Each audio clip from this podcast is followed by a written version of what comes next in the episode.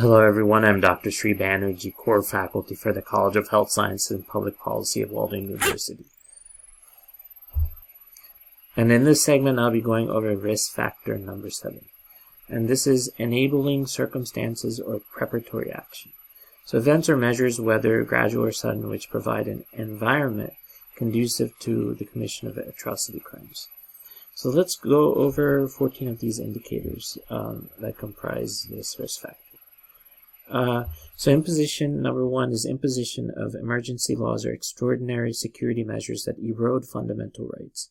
Number two, suspension of or interference with vital state institutions or measures that result in changes in their composition or balance of power, uh, particularly if the results in the exclusion or lack of representation of protected groups. And then number three is strengthening of the security apparatus, its reorganization or mobilization against protected groups, populations, or individuals. And then number four, acquisition of large quantities of arms and ammunition, or of other objects that could be used to inflict harm. Um, and a lot of times machetes or, or, or swords were the ones uh, that was used um, to, and, and this was for to commit atrocities. Uh, number five, creation of or increased support to militia or paramilitary groups. Uh, number six, imposition of strict control on the use of com communication channels or banning access to them. Number seven, expulsion or refusal to allow the presence of uh, uh, NGOs, international organizations, media, or other relevant actors, or imposition of severe restrictions on their services and movements.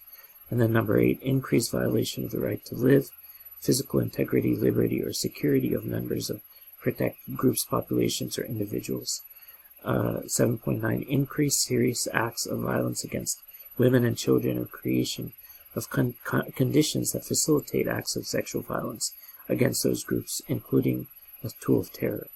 and then number 10, imposition of life-threatening living conditions or the deportation, seizure, collection, segregation, evacuation, or forced displacement or transfer of protected groups, uh, populations, or individuals to camps, rural areas, ghettos, or other assigned locations.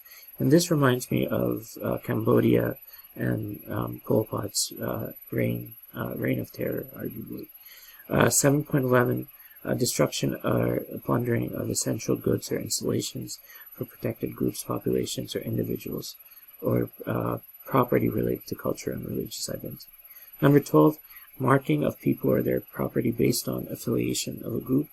Um, and some of the devaluation that we saw with redlining was uh, part of this um, to, to perpetuate um, some of the violence that was seen through lynchings. Um, and then number 12, marking of people or their property. Number 13, increased politicization, increased politicization of identity, past events, or motives to engage in violence. And then number 14, increased inflammatory rhetoric, propaganda, campaigns, or hate speech targeting protected groups, populations, or individuals. So these are the risk factors and uh, indicators that are behind the risk factor enabling circumstances or preparatory action. Thank you for listening.